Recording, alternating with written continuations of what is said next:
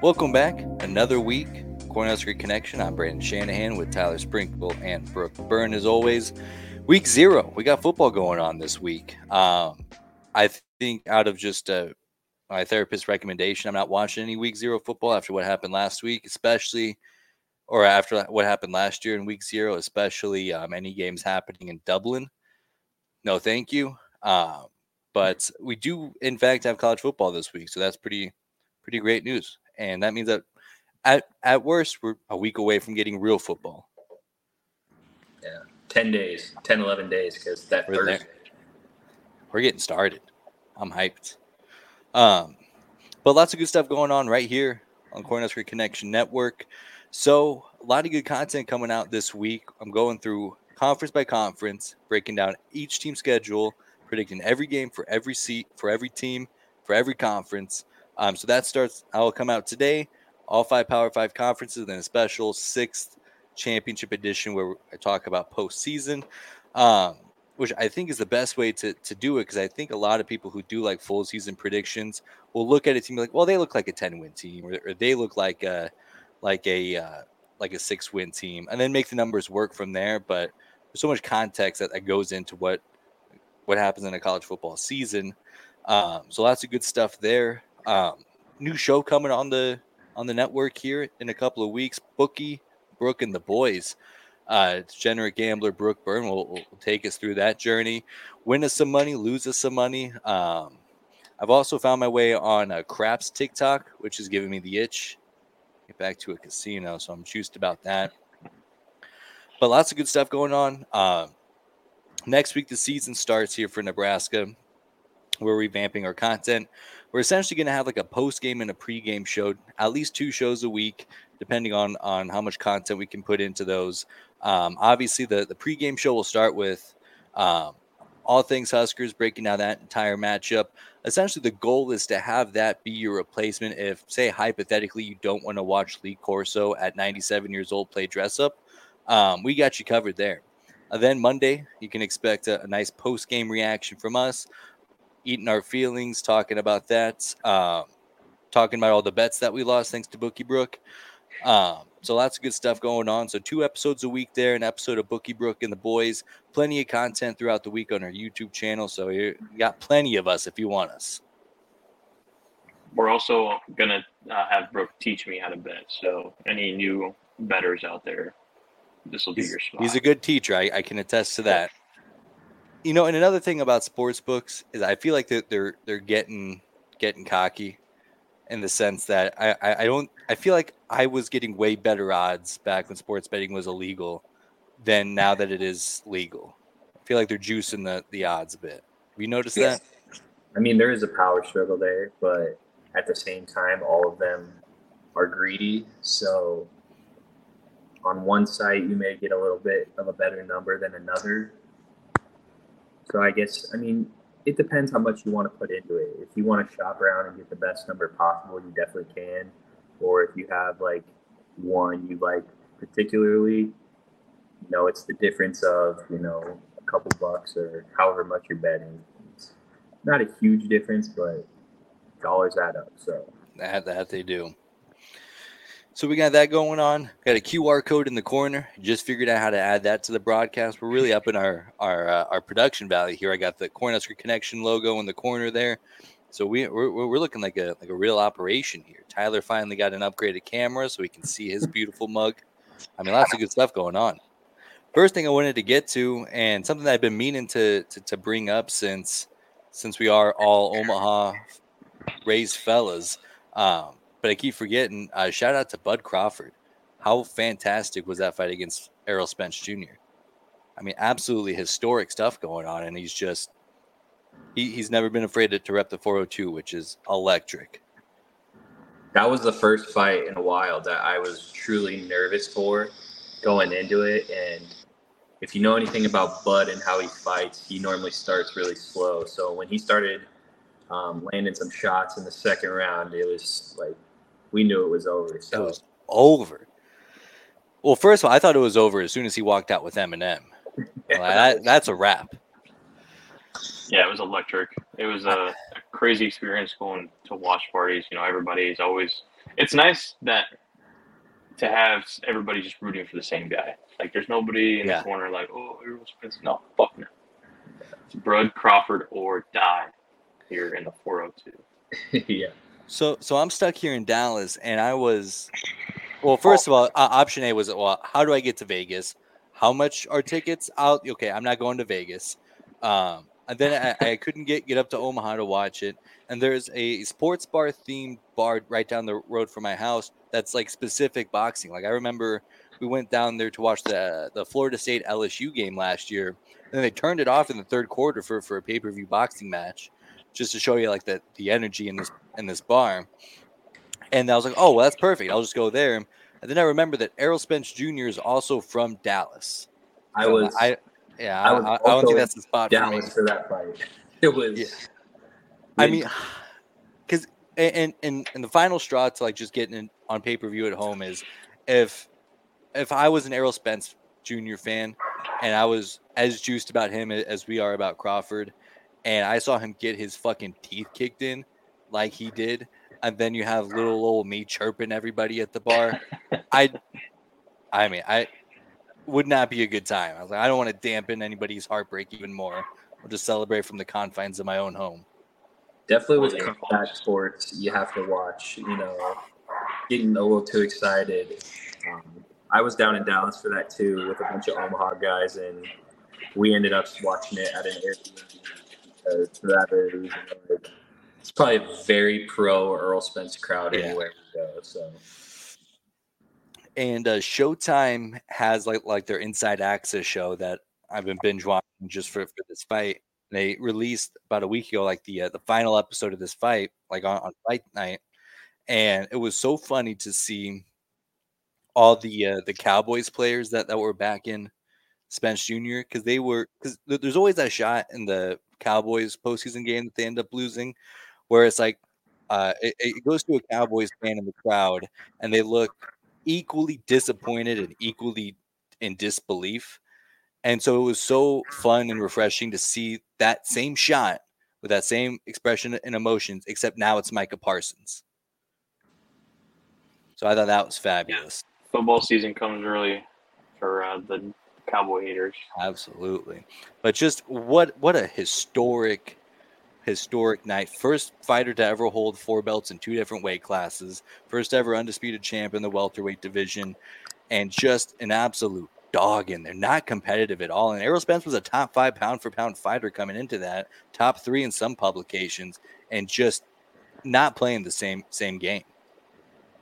And it was like everywhere I was looking uh, for predictions on that fight, I saw Tank Davis on a podcast go, I have Errol Spence by knockout. He goes, Bud can't take a punch. Uh, Spence knows what he's doing. He's a better fighter. And a lot of people are thinking this. I mean, maybe it'll be closer than I think. And man, were a lot of people wrong. That I mean, I was wrong. I was expecting it to be way closer than than, than it was, but holy smokes, dude, it wasn't close. And then Oh. in the middle of the fight, I don't know if a lot of people caught this, but to look out at uh, Charlo and say you're next, that was Oh, dude. that was that got me hyped. And now he's calling him out on Instagram. Did you see that? Yeah, he. Oh, dude, electric. I mean, if you're him, there's nobody that scares you now. I don't think. No. so. Well, and and I mean, you, you got to think like if you're as big of a competitor as Crawford is, you got to go up and, and and try to get one one of these these- these bigger guys now, because there's no way you can step into a fight with another welterweight after tearing down Spence like he did. Well, I he's been think- trying. He's been trying for a long time. Nobody will fight him. I think Charlo. He, they were talking about him going up to either 154 or 160 and fighting him there. So I think the plan is for him to go up a I little think bit. so. I think so. Yeah, there's that uh, that rematch clause that, that Spence could trigger, but that would also probably be at 154 anyways. Yeah. But and then yeah, if it's not that, I mean, if he's just collecting belts, all the belts, all the weight classes, be 47 years old fighting for the World Heavyweight Championship of the world. I can't wait. It's gonna be Um, a blast. So great stuff from Crawford. I mean, I, it's I, I've never been a boxing fan, but I mean, seeing seeing the, the Omaha fella just tear it up is just it, it brings a tear to my eye. It's so special. Yeah, great way to represent. And then other media going on, the Johnny Manziel doc out. I had a blast watching. He's probably my favorite football player of all time that I've gotten to watch. Just electric on the field. Somehow seems like he's it was even more dysfunctional than was led on, which is insane to think about. But what did you guys think? So Tyler and I were talking. I actually watched it for the second time with him. It's crazy. Two things that stuck out to me. It's crazy how Sumlin and Kingsbury let that kid do whatever he wanted to do whenever he wanted to do it with no control over him whatsoever. And then the second thing what that stuck out to me was that the 19 year old kid his like business manager air quotes started the rumor about his family having oil money and the media just ran with it without like fact checking it and when you tie that in with the whole manti te'o situation that happened in the same time frame it's like what were media personnel back then doing like not fact fact checking anything anything. like I mean, I think it. it was. I think it was more of yeah, that's a believable enough story. This kid is crazy good. Let's just not look too far into it. I think. But I also feel like it's a very easy thing to fact check, Yeah, especially the the the, the oil money. Like he That's just very Google specific. Yeah. Yeah, like all it would See- take to find out is like, is anyone in his family have ties to oil? Yeah. And I don't think Like, they did. So two seconds on LinkedIn will get you all the answers that you need. The Manti Teo Teo thing would be, a, I think that would be a bit more challenging to to properly vet.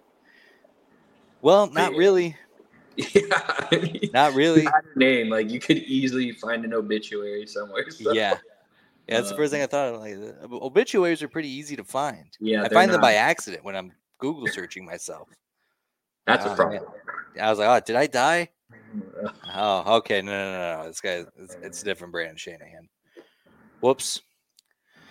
But that'll get you get, the adrenaline going a little bit. But yeah, I mean, I can't believe how unhinged it was. Just seeing, well, like you said, seeing the coaches just let him run wild. But also, like, what do you do? He's that transcendent of a football player. Like, he can't. No. Tyler pointed it out to me. It was like his dad on the dock said, "You send your kid to a university, and it's their job to turn them into." a which is such a cop out. Such a cop out. You're still his parents, so I Yeah. I you can't control him at all times when he's in a different city. But the fact that there was just no one like watching over this kid or what he did is just. And I mean, he had the weight of a university in a town on his shoulders, and you know, telling, giving him stuff, and letting him do whatever he wanted, and it was- it was just tough to watch for that. It's also insane to me that he only got suspended for 30 minutes of football. Like they like if you want to talk about people not vetting for their job, how did the NCAA let this happen? Again, I don't think they care. Like they, I think they only cared because other people started bringing it up. Like, oh well, we investigated it and didn't really find too much wrong because he's like the current face of college football. I don't know if it was they didn't care as much as there was a lot they couldn't prove because there was no mo- like like he said he had a hundred thousand dollars stuffed into his mattress. It wasn't like this money was all in a bank somewhere. That Yeah, there's no paper trail. there was no paper trail, and like people had pictures of him signing autographs, but like they said in the doc, it's not illegal to do that. Like they just they literally could not get any like hard evidence against him, and it felt like suspending him for half a game was like their way of saying like we know you're doing something wrong here, but we can't necessarily prove it. So Well, and I thought this at the time. It, it's crazy that like you can you you say that you can prove that he violated rules, but if these rules are are the same, then it's it's got to be way more than 30 minutes of, of week zero football. yeah, yeah. Like, like even the Ohio State fellas, well, with the Jim Tressel era, I mean, those guys got got, got the hammer laid on them. So it's like, is uh, it was Johnny just that? Was he just able to skirt past the NCAA and just sheer incompetence on their end, or like did these guys in Ohio State just not try to cover their tracks whatsoever? And a lot of it was probably that where you know they were buying stuff that you know a normal 19 poor 19 year old kid who's poor shouldn't have, like they had stuff that they shouldn't have had whereas johnny was literally just using that money to party and you know once he started traveling i thought was weird but i think it all comes back to that his family was wealthy defense so they're like oh, if his family's wealthy and he's doing all this, you know, it's like it's probably fine. He's probably not doing anything wrong. Like mm-hmm. where you had courtside seats to NBA games, and it's like two of those seats are thirty plus thousand dollars. Where the Super Bowl fifty yard line, yeah, like that's what's crazy to me is like there were definitely signs of them doing stuff wrong there. So the fact that they couldn't prove it is either they're bad at their job or Johnny Manziel and company were just great liars. Yeah, and I I was thinking during like the documentary, I was like, damn, I don't remember like half this shit that happened. Like that happened when we were in high school. Like I I, I still don't really remember everything that went on, which is crazy to me. Like I was I don't even remember that happening. I remember some of it, but not like to the extent that they laid out in the doc. Like yeah, well, yeah, and, and I remember some of the stuff like the like him getting kicked out of the, the Manning Passing Academy and and, and all these like a uh, weird or, or not weird, uh, they're very accurate and telling allegations and, and stuff. But yeah, the, the documentary just exposed so much more than what what was led on, which is insane. Because I remember thinking at the time, like, guy's out of control. Like, yeah. He just won the Heisman Trophy. Now he can't stay as a as a coach at a passing camp.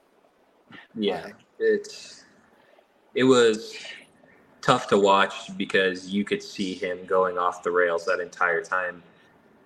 But at the same time, you give a 19 year old kid a bunch of money, a Heisman Trophy, a town that'll let him do whatever he wants, a coaching staff that'll let him do whatever he wants. Bunch of enablers, yeah. Yeah.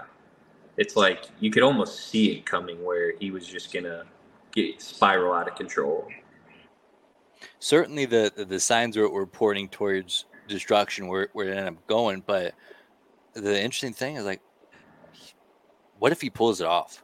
Like, what if he's just so generationally talented that he can watch 0.0 hours of film outside the facility and party on, on, on Saturday night in Vegas and fly back into Cleveland for his football game on Sunday and tear up defenses? Like, it. What if he does?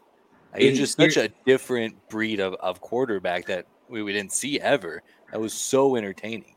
What if he does it? And here's the thing about that is people forget how bad the Browns were back then. So like his flaws obviously got shined through more than if like he had a good team around him where like the Browns were in some of those games that he played in if they had like any semblance of a roster around him where it might have lasted for a little bit longer, but like he said, like it's there was there was no shot he was gonna last in the league doing what he did. But also, but how, was bad. So. Yeah, I mean, that, well, that's a tough spot for him to end up at, just with, uh, I it's just that whole organization. It, it feels like a match made in heaven, to be honest, with the the amount of self sabotage going on. But man, how fun would it have been if he would have pulled would have I been know, just. I know Jerry Jones is sitting there at 16, itching to take him. Do you think so they took a Hall of Fame offensive lineman, which good on them. I mean, yeah. Well, of course, because everybody else in the room was like, "No, Jerry, we're not drafting Johnny Manziel, you old crazy kook." Yeah. Do you think that things would have been? I, I can't imagine things would have been different if if no. he had ended up in Dallas. Probably I worse. Think, I think if he just tried even a little bit, I think it would have been a, like better. I think so because I do think that he's a talented fella. I just you gotta try. Like it's a different beast coming to the NFL. Like it's not other 18, 19, 20 year olds that you're playing yeah. against. These guys are grown men that have been doing this for a long time. For a lot of them, it's not the same.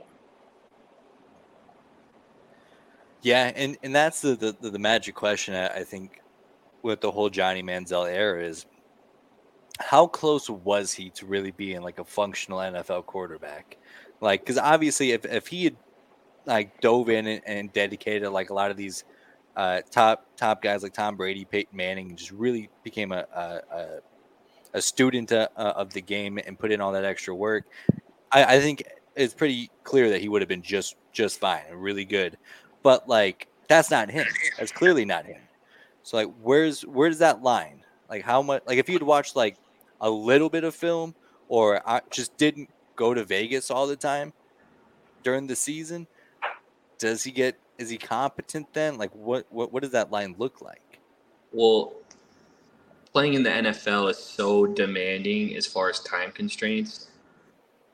Like he was had to have been spending 12 hours a day, you know, at the Brown facility and then wanting to go party at night. So, my mind, I feel like he was probably, as a human being, just after partying so much and being on the go with all that stuff, just run down where probably just tired. And, yeah, you know, like you said, he lost his love for the game and wanting to do it. And mm-hmm.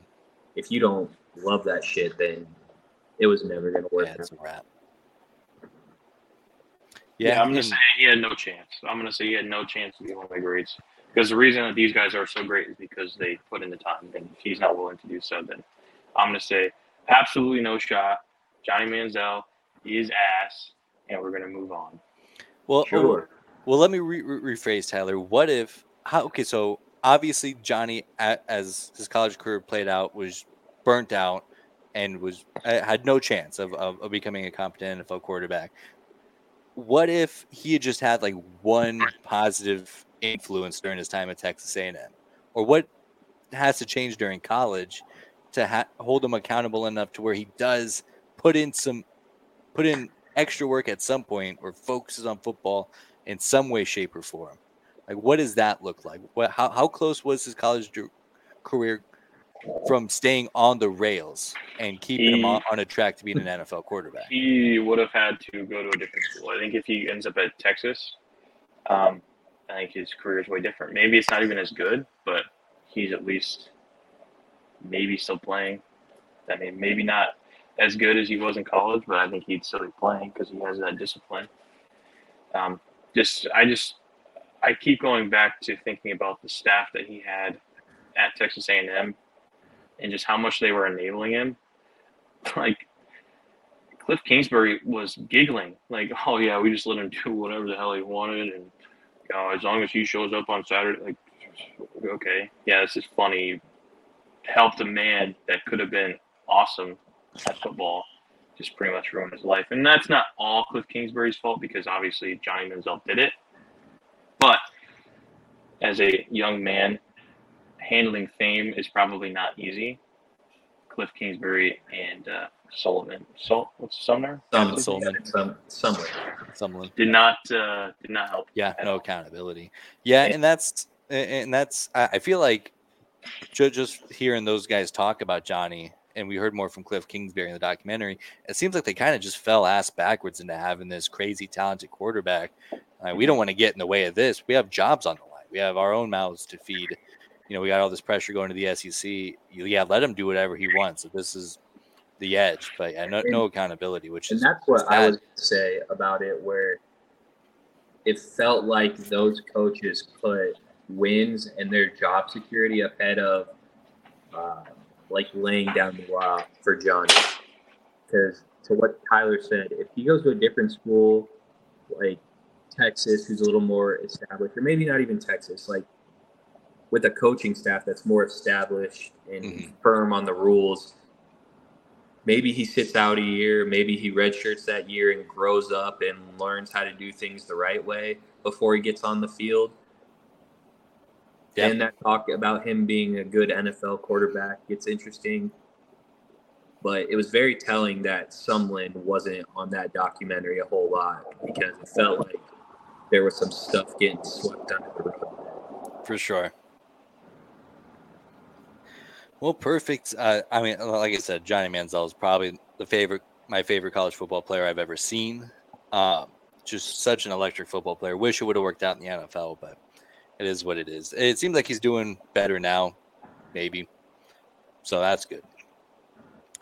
So back to college football and college football that's happening now, not 10 years ago.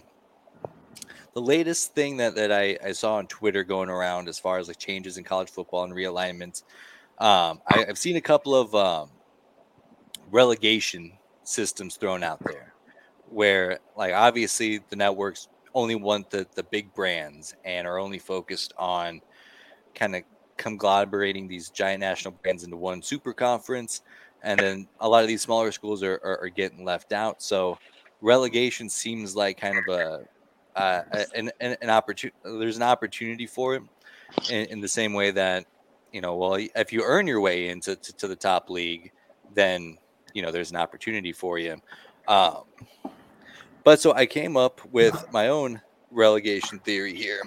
So commissioner shanahan they, they, they didn't like my, my, my, first theory of, of conference realignment and, and all that so i put together a, a relegation uh, slideshow here, very in depth, and I think if there there's certain things that have to go right with relegation, if it's going to be um, be be applicable and be successful.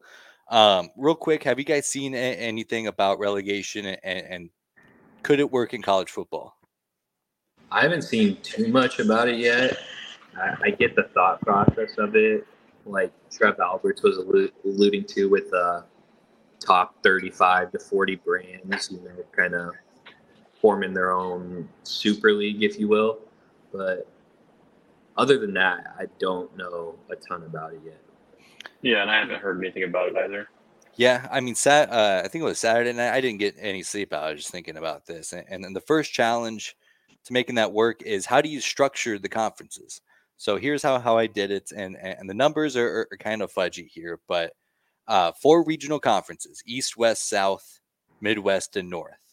Um, Ten in the promoted division, twenty-five in the relegated division. So you get ten, basically forty teams to to to, to the power of college football programs um, based on on recent success. And so here's how I kind of have it broken down. Like I said, the numbers don't really add up now because there's not enough football teams in FBS. So we're probably gonna have to upgrade some teams from from the FCS. The Dakotas are, are, are probably one of the first places I'm mining. Um, we have some some room out west for for some of those schools in California to kind of jump on, but I kind of wanted to separate it by recruiting hub. So we obviously got California and Arizona out west. I wanted a, a, a conference that can really um, kind of focus in on recruiting Texas and Louisiana. Then down south with Florida, Alabama, Georgia, um, and then up north, uh, getting all the Michigan and Ohio recruits, um, and close enough to the other hubs down south and you know Texas to kind of fill in fill in the gaps there. It's tricky because it, it, it it's a lot of weird matchups here uh, with a lot of the Big Twelve and then LSU, and then Arkansas, and then Iowa. And then SEC gets split up a little bit there. Um, a lot of the Pac 12 teams out west. But this is how I, I kind of structured it. Uh, I want it to be as regional as possible, regional as possible, because that's to me a lot more objective. You, you kind of don't have to, to, to pick apart a lot, which I feel like this is going to be the trickiest thing. Is how do we get this started?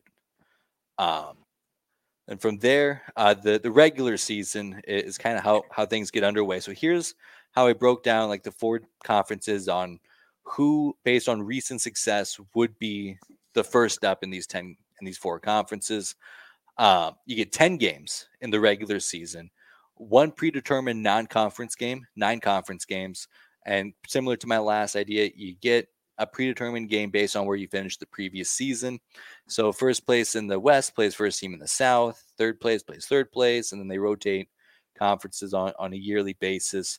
But I'm really excited about this one because with only nine conference games to go off of, every game matters so much. And I think that's the real value in, in relegation is that from all 40 of these teams, every single week feels like a must win and every game has so much weight to it. And I think that's the, the, the value in this system. So I have a couple thoughts. Yeah. Um, and maybe you get into this a little bit more, but when you first brought that idea up, I was thinking So this is the issue with my thought is you have to say, okay, the SEC is number one, Big Ten is number two, um, Pac-12 is number three, things like that. But then the bottom two and the SEC gets moved to the Pac-10 or the, the Big Ten, and the bottom two and the Big Ten gets moved to the Pac-12, and do it that way. Um, but again, you'd have to find a way to order all of these conferences and which one's going to be number one, number two, number three. So that's what my thought was when you initially brought this up.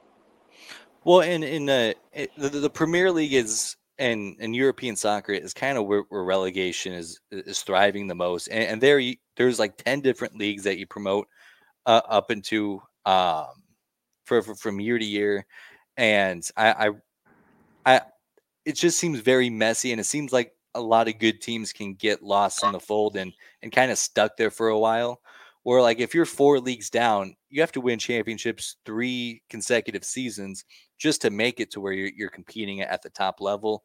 So it, it feels like that the the gap in college football can get really extended really quickly, and I can kind of to where I think that we're heading now is, is a college football infrastructure where you're just losing so many good brands because they're not of national prominence and they're not fitting the, the mold for these major networks.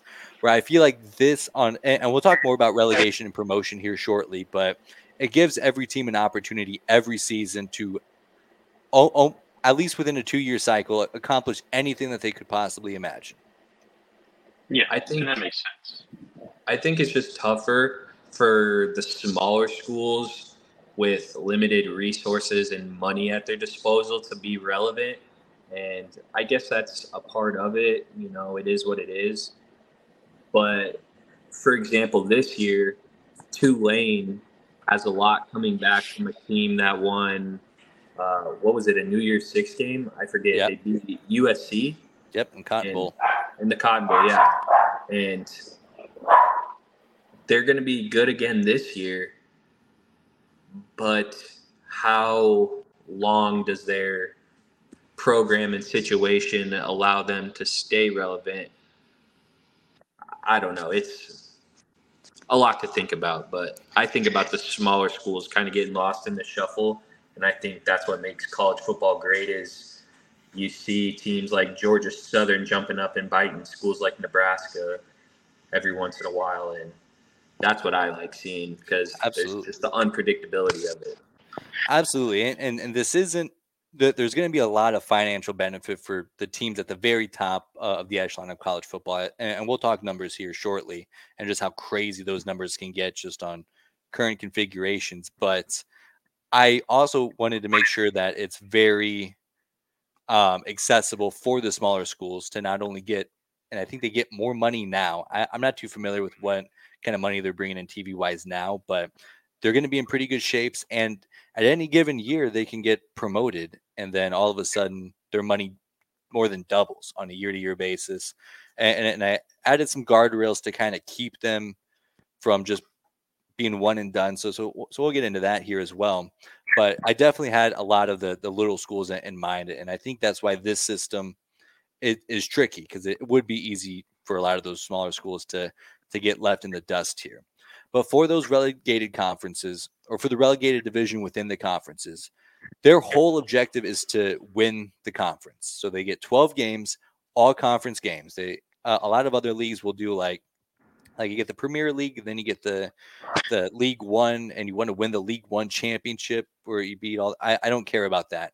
I care about giving all of these 25 teams an opportunity to to get promoted, and I think that the clearest way for that is to be, in theory, the the 10th or the 11th best team in the conference. So then you get teams like Tulane here; they have an opportunity this year in this setup um, to to to beat up on, on some of these lower brands and get some momentum. Um, and then they, they they make the conference playoffs there. Now the postseason is um, is the next step here. Since they only get ten regular season games, it gives us a lot of flexibility to add more postseason games, which I think makes college football better. So the top four teams in each conference will play a single elimination playoff for the conference championship game. And then the winner of each conference will advance to the national playoff, and then that's how we crown a national champion. Um, and we'll get into that here shortly. But in this Midwest division, just picking those four teams because they're next to each other, um, they qualify for the the the conference championship. They play each other, so on and so forth, and they're incentivized financially to to make this round in the playoffs um, as we'll get, get into later with, with uh, revenue disbursement. And same thing for uh, the lower, the relegated division. So you get the, the top four teams, they play a 14 playoff. Winner of the winner of this tournament wins the, the, the division. And that's uh, where we get into relegation and promotion. So after the four, we, we determine the four conference champion um, qualifiers. And then the bottom two teams play one game. Winner takes all. Winner stays uh, in in promote in the promoted league. The loser drops down to um, the relegation, and so it's the two lowest ranked eligible teams for promotion.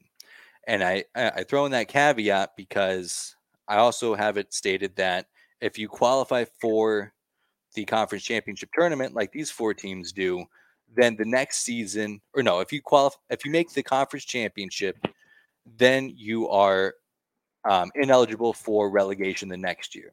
So if you're like, like a middle of the road team, um, kind of in this this average tier here, because I don't want to reward mediocrity by any means, but if one of these teams pops off one year, makes the the, the playoffs, makes the conference championship, they now know okay, well now we have at least another year if we need to replace a quarterback or a coach, we, we have some time before you know things could, could get bad. And then the loser of, of that game gets gets relegated. And then promotion, same kind of thing. So the winner of the uh, lower division now gets promoted. So let's say Iowa State wins that 14 playoff with A&M, Purdue, and Nebraska. They are elevated, and then Arkansas loses, so they are demoted. And I like this system because it puts a lot of pressure on these four on these four teams here. Because let's say that Arkansas and Iowa finish last place in the standings, but uh, Iowa was in the conference championship game a year ago. Now all of a sudden Oklahoma's in the in, in the relegation game. Or let's say Oklahoma was also in the conference championship game last year. Well, now Texas is going from maybe a game or two away from making the the playoffs to now possibly fighting for their for, for, for their spot in the promoted league. So that kind of uh, gives some some some pressure to to those middling teams, and then you're also ineligible for relegation your first year after promotion. So Iowa State wins that relegated division. They get at least two full seasons in the the promoted team to collect that revenue to kind of cash in on that momentum and if they do have a year like Tulane had this year, where they pop off and they have a great team, um, now all of a sudden they secure their future for the next two years. So it gives them an opportunity not just to, to get promoted and kind of collected this revenue and, and prominence, but also hopefully giving them a, an opportunity to stay there. And my only question with that is with the age of the transfer portal and being able to move schools willy nilly is kind of like the Joe Burrow LSU team. Say LSU's in that middle tier system, like Iowa State it was in before they won. What if they are the best? I, I guess it just leaves the door open. What if we're missing out on the best team that year not being in the highest league? because teams before them were not as good. Is my only thought, especially with kids being able to leave whenever they want to go to new school. I think you certainly risk that. You know, it's it, it's never never possible to, or never possible to in this kind of system to give everybody a chance to win a national championship on on a year to year basis. Um, I, I would say to combat that, I think even that first year with Joe Burrow, if they were in like the, the relegated division, you know, you hope that they give he gives them an opportunity to get promoted. And then even if that second year where he pops off, wins the Heisman Trophy, he's the best player in the country. You know, even if they can't win a national championship and cash in on that, even if they get promoted, that's still possibly a, a program changing event where you have an opportunity to to build and and yeah, they, they don't have the the prominence of winning a national championship in that scenario, but he still leaves the program way better off than when he found it. That's a good point. Dude, your brain is crazy. Oh, I mean, you I you think this is crazy. I, I break down all the revenue sharing. We're just getting started. Oh my This god. is, I mean, this is nuts. Yeah, strap in. So the financial split. So the TV revenue is pulled in um, before the season. So you take this big pile of money, and then right away you split it into ninety percent. So you get ten percent. You put that away for later. You got ninety percent here.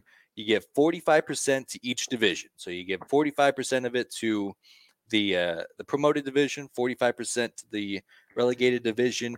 The payout up here is bigger because there's less mouths to feed, less ways to split it. So that's what, where that becomes more profitable. And then 5% of the 10% that we saved earlier is divided between the four schools who qualify for the conference championship tournament. So you get a bonus just for being in the top four of the promoted division.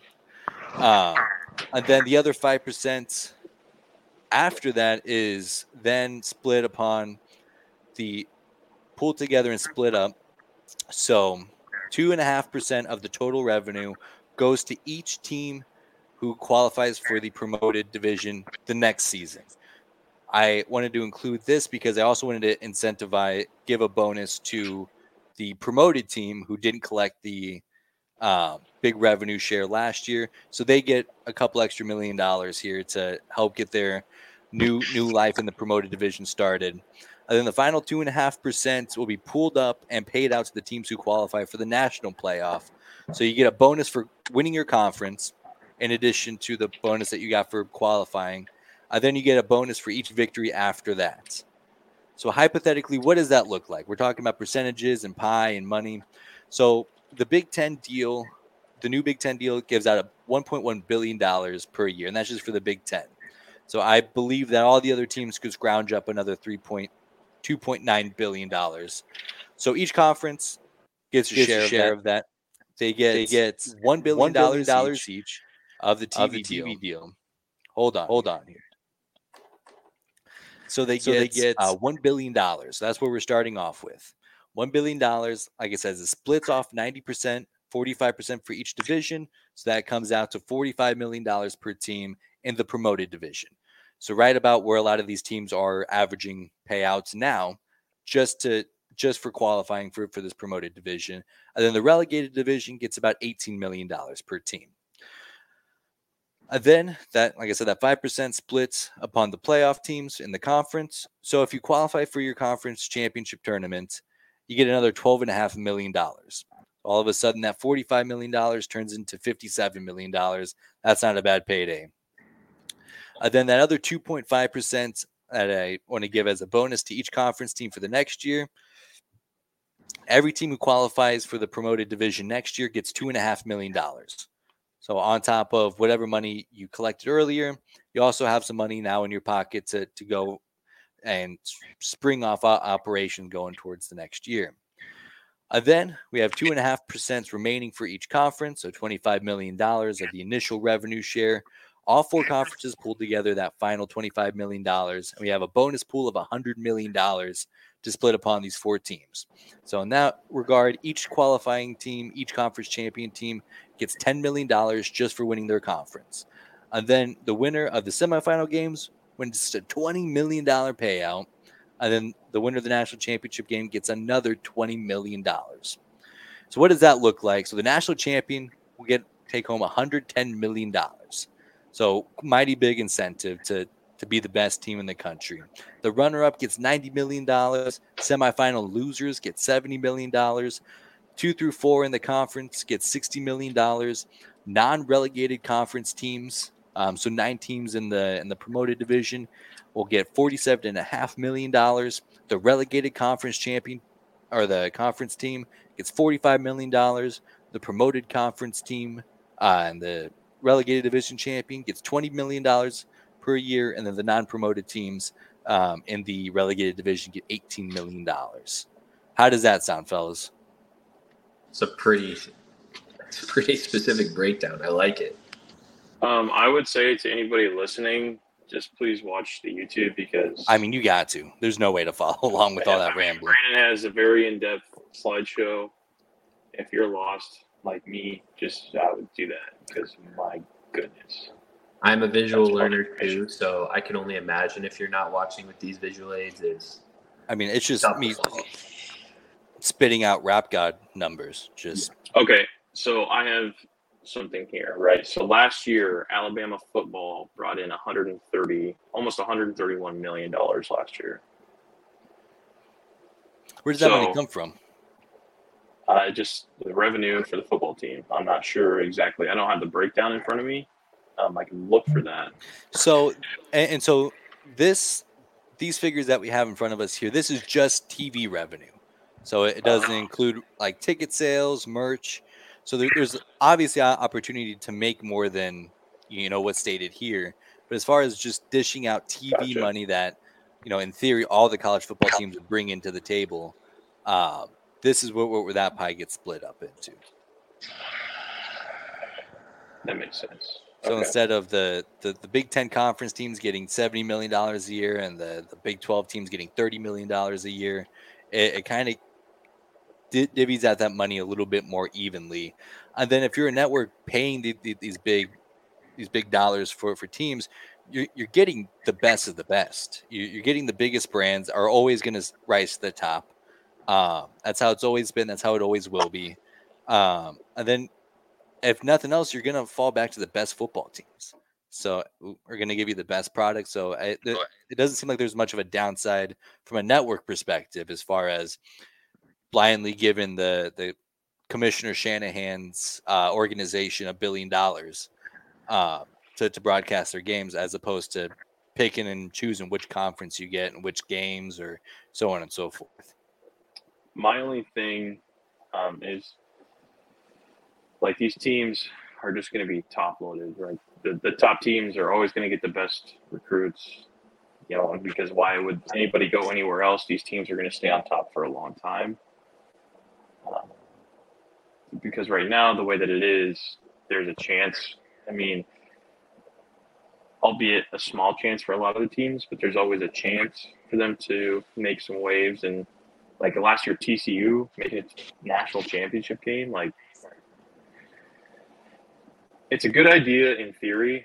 Um, there's just a lot more, I think, that goes into college football And- whole and keeping it competitive Yeah. league wide rather than you know having to worry about relegation and stuff.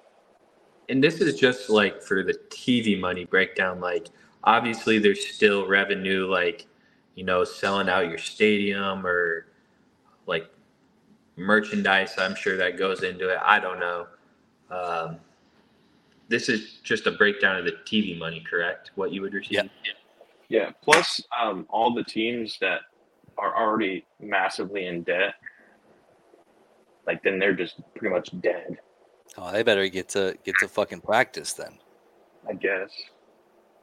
I feel like this would really force universities to take a good hard look at like the coaches they're hiring and experienced program builders and coaches that can Yeah. keep you at that upper echelon would uh, be in like a way higher demand. Like not even Yeah. necessarily like the Nick Sabans and the Kirby Smarts of the world. I'm thinking more of like the Kirk Ferentz, um, the Bo Pellinis, the guys that just win eight, nine games every year. Just crank them out. Um, Yeah, because you can't get that wrong.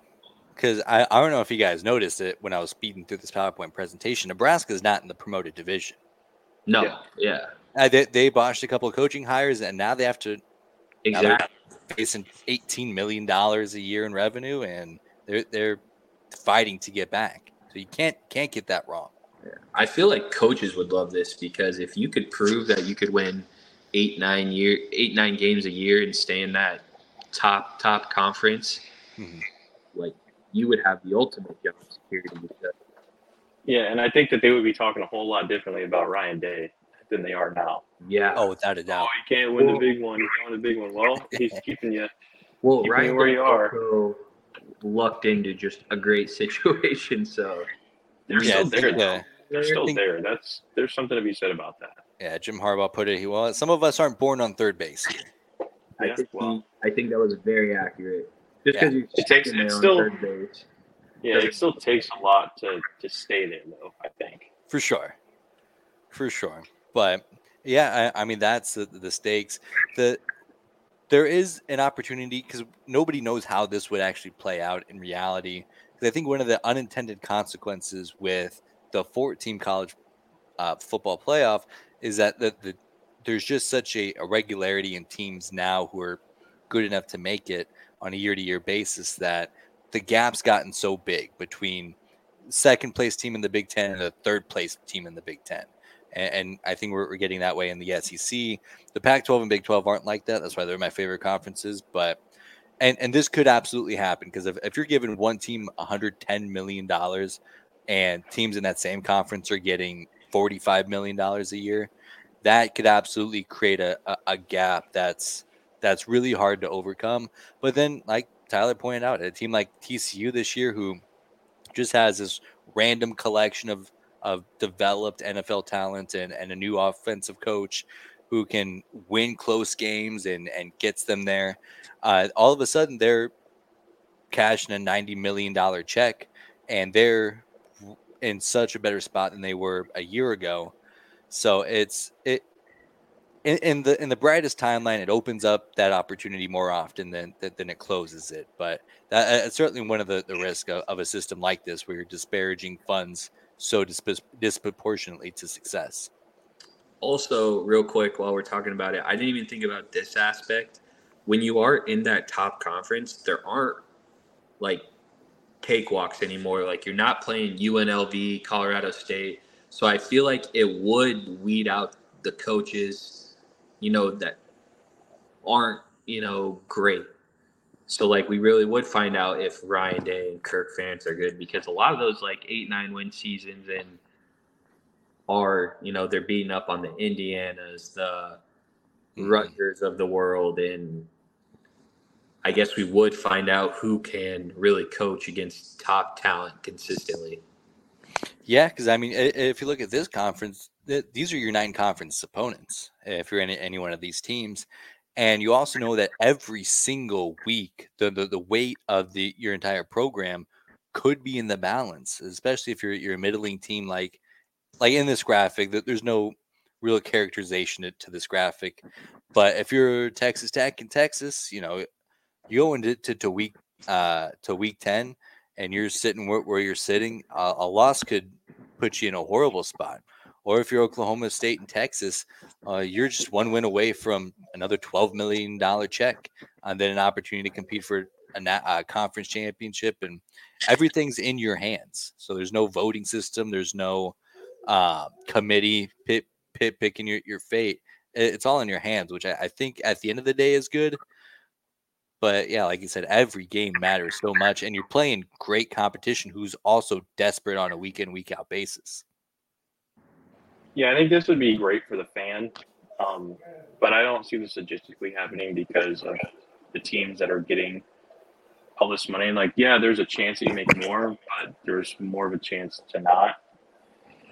So I doubt that any team would willingly let this happen. Mhm. Like a lot of teams would willingly let this happen. For sure.